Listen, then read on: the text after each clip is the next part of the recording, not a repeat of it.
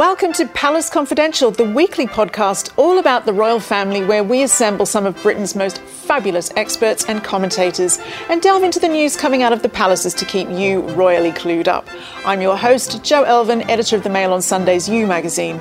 Don't forget to subscribe to us on Spotify, Apple, and Google. And if you haven't already, why not sign up for the daily Mail Plus briefing at mailplus.co.uk, where you can also watch Palace Confidential on video.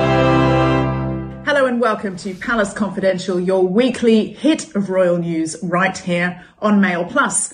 We are still filming from home, but it doesn't stop us bringing you all the latest breaking royal news and views. Here's what's coming up today. After Harry and Meghan announced their plans to go on TV and tell the world their woes, the Queen announced she'd be making a TV appearance of her own on the same day.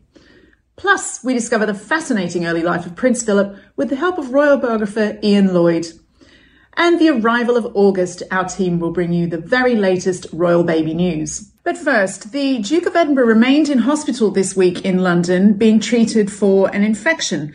The Daily Mail's royal editor Rebecca English is with us now. Rebecca, this was being downplayed at the beginning, but he's been in hospital quite a while now. What's the latest? He has, hasn't he? I mean, he, he's as you know, he's been in hospital since Tuesday last week, and it was meant to be just for a few days of observation. He was meant to be in good spirits, walked in unaided. But obviously, when he didn't come out at the weekend, people started getting more worried, particularly when they saw the Prince of Wales make a 200 mile round trip from Gloucestershire to visit him and actually came out looking like he had tears in his eyes. Um, so on Tuesday, a week to the date he went in, the palace did give us another statement. They said that uh, a little bit more information that he's been treated for an infection. We don't know what that infection is, but he's a an elderly man who has suffered bladder infections in the past, as is quite common. Um, but made very clear, although that he was responding well to the treatment, he would be in for several days. And the indication that's been given to me is that he might not even come out until next week. So Do you think that he'll be up to many more visitors from the extended family? Oh, this is always a bit of a tricky one because actually, royal members of the royal family don't tend to visit each other in hospital. That's not because they don't care, but they know a royal visit to hospital actually comes with quite a great deal of disruption. Uh, and obviously, that's something they don't want at the best of times, let alone now. So I think as long as he seems to be responding well to the treatment, probably not. Um, but never say never. Um, and I think if he does start getting a lot of visitors, we would start to read something into that, I have to say. Let's bring our panel in now. Joining us on the show this week are the Mail star columnist Sarah Vine and Saturday Diary editor Richard Eden. Welcome. Uh, Richard, what do you make of the way the palace has been handling communications about Philip's condition? It's a tricky one because we all understand Prince Philip's desire for some privacy when it comes to medical matters. But, you know, as the consort of the head of state, there is understandably a public interest in knowing um, his condition. And I do think the palace has handled it quite badly because they, they give out such few details, you know, just saying he's going in because he's been feeling a bit unwell, just as a precaution. And then days later, they finally admit that he has an infection, which presumably is why he was admitted in the first place. But then they don't even say what type of infection. And so when you don't have any specific information like that, you, you just get more and more speculation. And, you know, in this day and age with the internet and it, it just encourages rumors. I think it'd be much more sensible to just give straightforward details about the nature of the infection and um, be honest about the situation. Sarah, what, what do you make of the fact David McClure, who's a friend of this program, was basically saying earlier this week that, you know, treat us like grown-ups, give us the facts about this head of state who taxpayers pay for. Is there an argument for that sort of entitlement to the information? I think that there has to be a, a, slight veil of privacy when it comes to medical matters. I mean, you don't need to, he doesn't have to have all the gory details of what's wrong with him published, I think. But I mean, it's always been the same with royals, hasn't it? I mean, in the olden days, they used to put a post, they used to put a, a bill outside the palace, didn't they? You have to keep the public informed. Um, I mean, he's he's very very old. You know, he's a very very old man, and I'm sure he's got lots of things wrong with him. Um, I don't know. I mean, I think Rebecca's right. It probably is a bladder infection. He seems to have these a lot, and old men get them. But I mean, whether we need to hear the gory details, I I, I think I, I think he has entitled a little bit of privacy in that respect. I have to say. Um, I think I think they've handled it okay. I think um, I have I have a theory which is a bit mad. Would you like to hear it? Absolutely. Okay, so I have a theory, and I'd love to know what Rebecca thinks about this. I have a theory that the reason they didn't make this decision, they made the statement last week about Matt, Meghan and Harry, is because the Queen and Prince Philip have suddenly realised that they're both getting on a bit, and they needed to sort of put a, you know, actually have a solution to this problem because they didn't need to make a decision until the end of March because that was when the review was up. And I wonder whether they suddenly both thought, okay, he's not very well, he's in hospital. We can't, you know, we can't let this one ride. If something happens, we have to have made our, our sort of decision clear. Um, and I, I, have a theory that that's why that, that's why they made that statement about Harry and Meghan because I think they're both perhaps a bit mindful of the fact that they are, you know, getting towards the end of their lives, and perhaps you know having Philip in hospital slightly focuses the mind on these kind of quite important constitutional matters. Rebecca, any any thoughts on that? Well, I suspect there is an element of that in the background, but I have to say the reason why, and I'm sure we'll get on to Harry and Meghan as usual, um, in a minute. But um, Harry has been pushing for this to be decided from fairly early on this year. And in fact, I was told that they were going to make the announcement earlier, but it was actually pushed back because Philip was taken ill, and quite frankly, the Queen had other things on her plate to deal with. Um, but I, as I say, I'm sure you're right, and it's something that they would like to try and sort out and move on from because you know they are in their twilight years. So, Richard, what do you think about the fact that Obviously, over the last 12 months, there have been a lot of restrictions about hospital visits for people who can't see their relatives. Do you think that's going to play well that Charles has been to see Prince Philip? Is that fair? I mean, the truth is, we don't know the full details of exactly why um, Prince Charles was, was allowed to visit. But I think generally people will be sympathetic. You know, they know they've all wanted to visit, everyone's wanted to visit loved ones in hospitals or care homes or this type of thing. And they know that exceptions are made when someone's very ill or because of their age. Um, so I would say generally people will be sympathetic, but we don't know the full nature of Prince Philip's illness and why Prince Charles was allowed to visit. So it, it's very hard to comment understand why people would be upset. I think there are a lot of people who haven't been able to say goodbye to their relatives. There were some awful scenes towards the beginning, you know, particularly in the first lockdown. I think as far as the, the visitation um, rights have, have changed now, I think it is now okay for people to visit their very elderly relatives. I do feel for people who haven't been able to say goodbye to their relatives, it would, uh, you know, it must have been awful. But um, he is now allowed to visit, and uh, two wrongs don't make a right. You know, he, he, he I think you know, that, those are the rules. He can go, and I think I think that's absolutely fine. Sticking with Philip now, and on the show last week, the biographer Ian Lloyd explored the service that the Duke has given the Crown over his life. This week, he's delving back even further to an extraordinary look at Philip's early years. Well, Prince Philip was born on the island of Corfu in 1921 at a house called Mon Repos, which means uh, my place of rest. It was the summer residence of his parents, Prince and Princess Andrew of Greece. And um, he was the youngest uh, of five children and the only son. His older sisters, the four older sisters, uh, ranged between in age between 15 and 7, I think. So I can imagine him being rather a spoilt little child with lots of, you know, female attention. And he was a longed for son, so presumably his mother felt a great uh, um, support as well for him. And uh, and he had an English nanny called Miss Roose, so uh, it was a very female dominated uh, environment. But he didn't last very long in Greece because there was a civil war, uh, not a civil war, a war with Turkey, I should say. And um, uh, aged at about six months, the family was forced to evacuate the island, and um, King George V sent a gunboat, the Queen's grandfather, and they went into exiles, into uh, mainly into near Paris, living near Paris, and uh, visiting England quite a lot. So, although he's dubbed Phil the Greek, and um, uh, I know Spitting Image um, always had him running a kebab van as a kind of a, a Greek tradition, but um, he's had very little to do with Greece. And in fact, the um, Greek royal family are not Greek. He hasn't got a drop of Greek blood.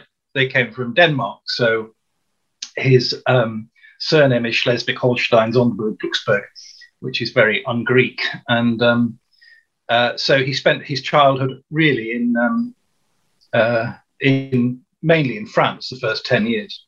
The problem, I think, uh, when he came to marry Princess Elizabeth was that he, his sisters had um, uh, Nazi connections. The eldest one, Margarita, had married uh, a man called Gottfried of Hohenlohe-Langenburg, who was uh, a Nazi. Um, the, um, um, the, the sister that was killed in a plane crash was called Cecile, and both she and her husband had joined the Nazi Party in 1937.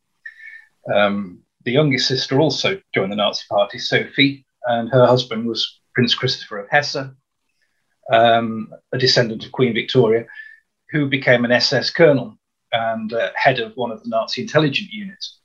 And uh, it was worked out later that at one point during World War II, Philip and Prince Philip and um, his brother in law, Christopher of Hesse, were actually fighting opposite each other off um, Italy uh, during a campaign there. And worse of all, Christopher of Hesse's brother, Philip, uh, was a stormtrooper. Prince Philip of Hesse was a stormtrooper and a Luftwaffe reserve officer and um, was Hitler's personal emissary to Mussolini at one point. So um, there was a Nazi connection, which was quite difficult. So that's why when they married, Princess Elizabeth married Philip in 1947, the sisters were effectively um, banned from the uh, the wedding, which, um, uh, according to Lady Pamela Hicks, Philip's cousin, who I, interviewed, they, they minded um, greatly, the sisters, although, as she pointed out, they weren't exactly stormtroopers themselves, but it was their uh, association, their husbands, that uh, um, was the problem, I suppose. Prince Philip's um, relationship uh, with Russia is quite interesting. Um, his uh, grandmother was Victoria of Hesse, born Prince, Princess Victoria of Hesse.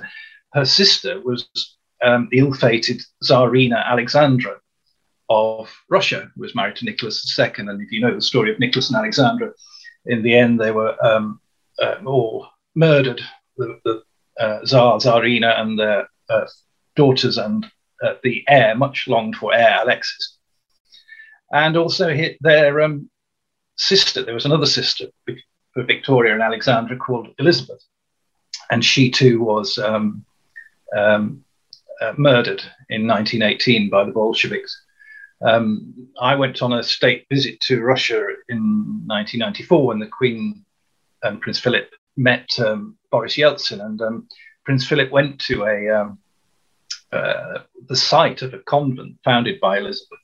She later became um, um, a saint, made a saint by the Russian church, and if you go to Westminster Abbey, there are certain 20th century martyrs um, statues of them on the west front of Westminster Abbey, and one of them is Philip's great aunt Elizabeth.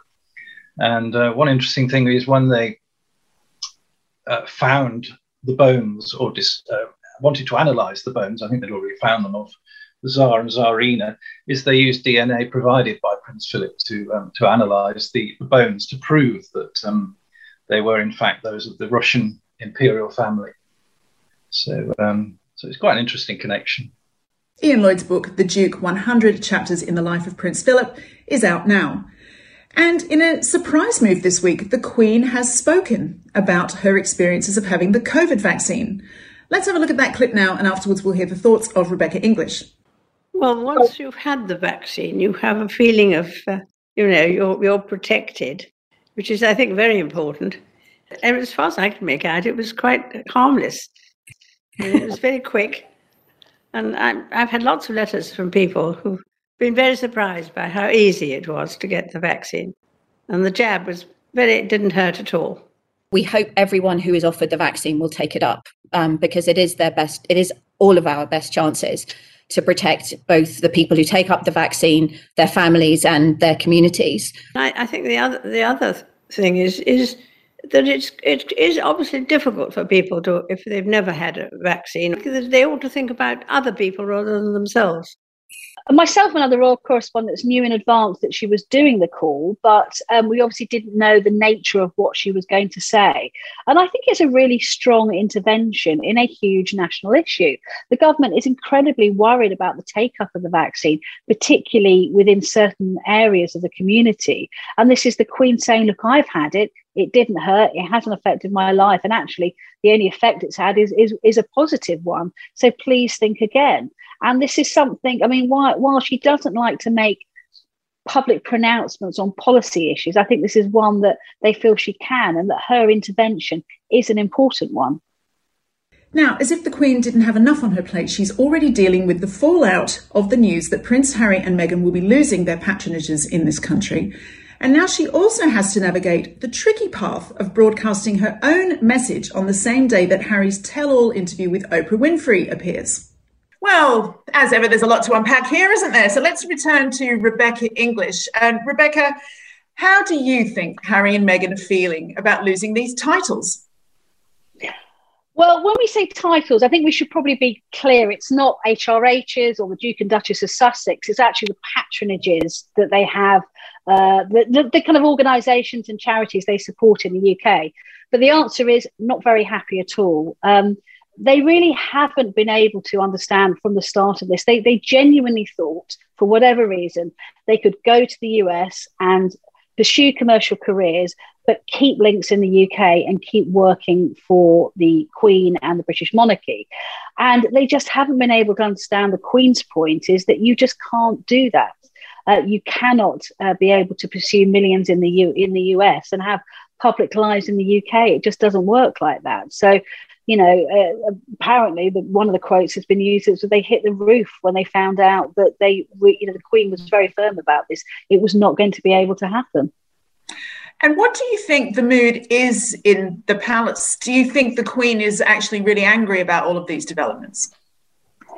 It's not anger, it's more frustration. As I, as I said, you know, when Harry and Meghan said, this is what we want to do, and the Queen made very, very clear from the start, you, you know, public service is very different from philanthropy, and you cannot pursue millions of dollars in the US and have public lives in the UK. The, two are just unworkable. What they are angry about, Jo, though, is the statement that they put out in response to the Queen's very measured statement last week. Look, this is the situation. I'm very sad personally, but it's the way it's got to be. And this really kind of almost slightly spiteful comment from them that they could still continue, you know, public service is public service and you could do it regardless. And there's a lot of people, including members of the royal family, who, who privately feel quite angry about this. They feel it was intensely disrespectful to the Queen, who's 94 and has given a lifetime of public service. So that's where the anger is, not so much in the decision they've made, it's the way they've gone about it. Do you think that, um, you know, as you say, spiky statements like that are being authored by them or their advisors in the US? Oh, it's by them. I mean, they, you know, even when they were UK, there was nothing that kind of that was uttered on their behalf that wasn't uttered by themselves privately. So it is coming from them, and I, I think people feel quite hurt as a result about about this. You know, Harry was born and brought up in the royal family. He has a great deal of respect for his grandmother. So why come out with statements like that? And if mm. he did it accidentally and couldn't see it was going to be interpreted like that, why not? You know, you've got a team of PR experts, and Harry has intense, you know, personal experience of how the royal family works. So I think people are just a bit pretty confused and, and hurt and a bit angry about that. I just, I'm, I, I'm afraid I take an extremely dim view. I think it was incredibly arrogant and rude of them to say what they said to the Queen. I mean, you can't say to a woman who's had 68 years of service to her country when you've done about sort of six months um, that you understand the meaning of service. I mean, that is just unbelievable arrogance. I, mean, I think part of the problem is that Harry is just incredibly thick. I mean, basically, you know, he, he, in the real world, he'd be lucky to be an estate agent in Fulham. I mean, I just don't think he understands what he's doing. I mean, it's just, it's, it's. I, I, I mean, that's the only, that's the only explanation I can think of, unless they're deliberately trying to insult this woman. I mean, I mean, Rebecca says very correctly, I'm sure that he has a lot of respect for his grandmother. I'm not seeing any respect at all. I'm just seeing a sort of petulant teenager who's cross because he can't have his own way, and stamping his feet and just and just sort of basically slamming the door and flicking his hair.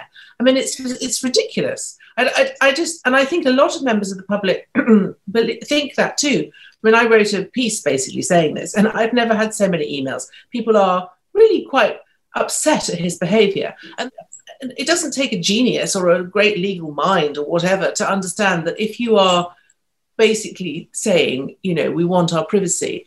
This is Cersei, by the way. um, and and then also saying, but we're going to do a tell-all thing for Oprah. I mean, the two things are completely contradictory. I mean, it's just, it's not that they don't want people to know what they're doing or, or they don't want to share details of their lives. They just want to do it on their own terms. And more importantly, they want to do it for money. And mm. that's just incompatible with being a member of the royal family. Do you think that this this development opens a whole other can of political worms? Will there be lobbying from different factions of the royal family for these now available patronages? I mean, definitely not. I mean, you know, they don't lobby for stuff like this. These these patronages, and, and this is a really important point. They've been able to keep private patronages, but what the Queen has said is anything handed down by her by virtue of being members of the royal family has got to come back to the royal family. So they are very much in her gift. I mean, if a member of the royal family thinks they've got a particular skill set that could work, I mean, Prince Edward's name has been thrown out there you know, in line with the, the National Theatre, because obviously he, he had a career in the theatre at one point. Princess Anne is a passionate sailor, so she's considered, you know, possibly something that might work with those naval patronages. So they will try to marry people up with the right skill set, but lobbying is just not something they will do. And of course, they've all got a lot of organisations and patronages they already support. There's quite a lot of demands on their time as it is. Richard, we've been hearing a lot today about Harry's anger. It's seeped through in that statement. You, Sarah um, feels that he's been a bit of a stroppy teenager about this whole issue for some time now. Do you think, if he is angry about losing these patronages, do you think that that will be evidenced in the Oprah interview? I do have a terrible sense of trepidation, really, about this interview because I know for a fact that Harry was angry before about the, the idea that he would be stripped, particularly of his military roles.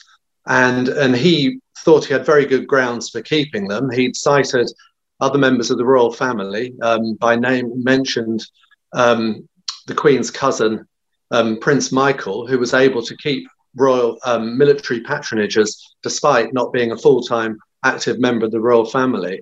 And, and that was before. So now, having um, had them stripped, yeah, I think he, he will be particularly angry. And, and I'm very much expecting that to come through in this interview. I mean, CBS has made clear that the bulk of the interview will be with Meghan, and then, you know, Harry will appear later on. But everyone's kind of concentrating on, oh, what's Meghan going to say? You know, is she going to say this? Is she going to say that?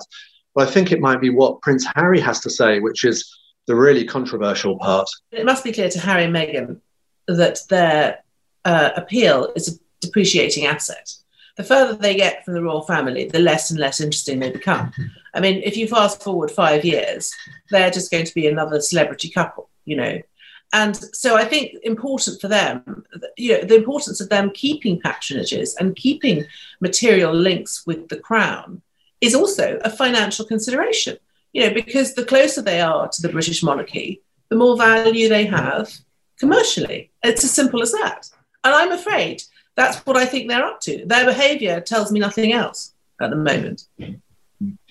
Well, this one's going to rumble on and on. We're bringing Rebecca in now. Now, Prince Harry's cutting ties with us inevitably brings back discussions about Prince Andrew in some form. Do you think that the Queen will be deciding on his future a bit earlier in the royal family than that suggested June deadline? This is a pretty tricky one, isn't it? Because I mean, he stepped down um, from public duties um, to uh, try and have some sort of meaningful dialogue with the American authorities and also, I suppose, clear his name in the court of public opinion. But so precious little has happened that we know about.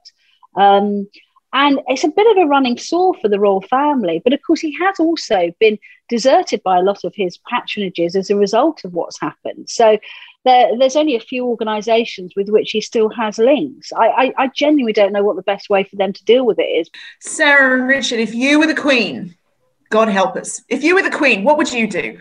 I think that taking the patronages away from Andrew would be, I think, premature. I mean, you know, you're you're innocent until you're proven guilty, aren't you?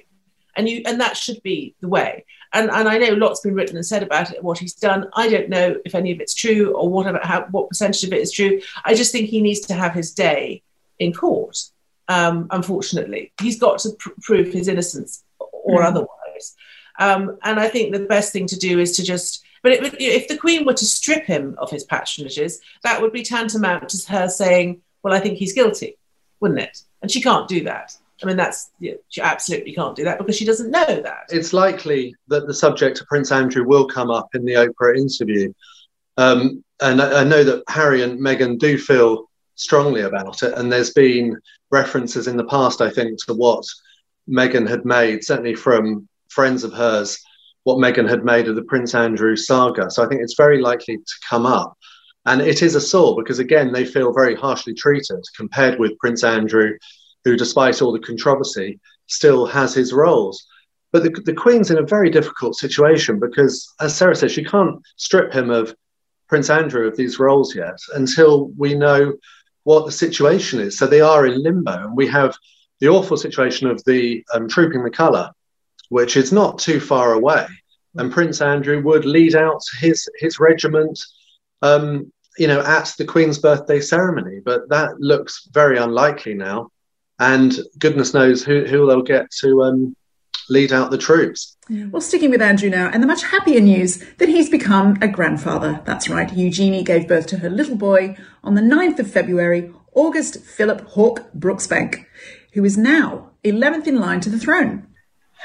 Well, Rebecca, that's a, a fancy name, a posh, striking name. What, what do you make of it? Well, it's a name with lots of family connections. So August comes is a middle name of uh, Prince Albert, the consort of Queen Victoria, who is a I think is a great grandma grandfather five times over, and uh, the Hawke is uh, also a Brooksbank family name from five generations ago, and obviously Philip's really a really moving tribute to um, his great grandfather, who obviously he hasn't met yet. Um, it was a lovely picture, I thought. It was taken by Eugenie's midwife, um, either on a mobile phone or on a camera. But I just thought it was a really sweet, simple family snap. And by all accounts, they are absolutely besotted with him, like all new parents are, and are, are doing very well indeed. Oh, it should also be pointed out, actually, that um, we believe Eugenie may have had a um, cesarean section because of her scoliosis. So, you know, I think that might explain why it took a few days uh, to see any pictures of the baby uh, with his parents. Um, but, you know, it's really lovely, lovely news for them. Sarah, the Queen must be absolutely thrilled to have some good news to cling on to. I loved that photograph. It was so un unbrushed. It was it was so unlike the pictures that you're used to seeing of of people with their you know celebrities with their new babies where they've got you know hair and makeup and and they're wearing seven pairs pairs of Spanx. I just loved it. It was she, they looked exactly as new parents should look, which is completely exhausted, totally shell shocked, but sort of mysteriously very very happy and and just kind of in a bit of a sort of daze. And and I loved it. And I love the name. I think it's quite Bridgerton. I mean, Hawke August. I quite like it. It's a bit sort of eccentric and mad. Um, and I think they're right in saying that he that the baby's just going to be a normal baby, as it were. It's not going to have a royal title, is it? No, there'll be no um, title. Just as um, poor old Jack hasn't been given a title. I mean, I, I, think I'd argue that he should be made the Earl of somewhere or something, but instead, um, despite, somewhere that needs an Earl, surely. Yeah, exactly. despite being married to a princess, he's he's just um, Mr. Jack Brooksbank Esquire, and I think his his son will be August, um, plain August. Um, but it is great news, and I hope that it's cheered Prince Philip um, while he's in hospital, and particularly the knowing that they've given him the middle name Philip. Hopefully, that will have put a smile on Philip's um, face as he recovers. What do we think the betting is? I'm sorry to be to, to be such a, a, witch here, but what do we actually? I'm not sorry to be a witch at all. Um, what do we think the betting is? Is that if it's a girl, Harry and Meghan will call it Diana.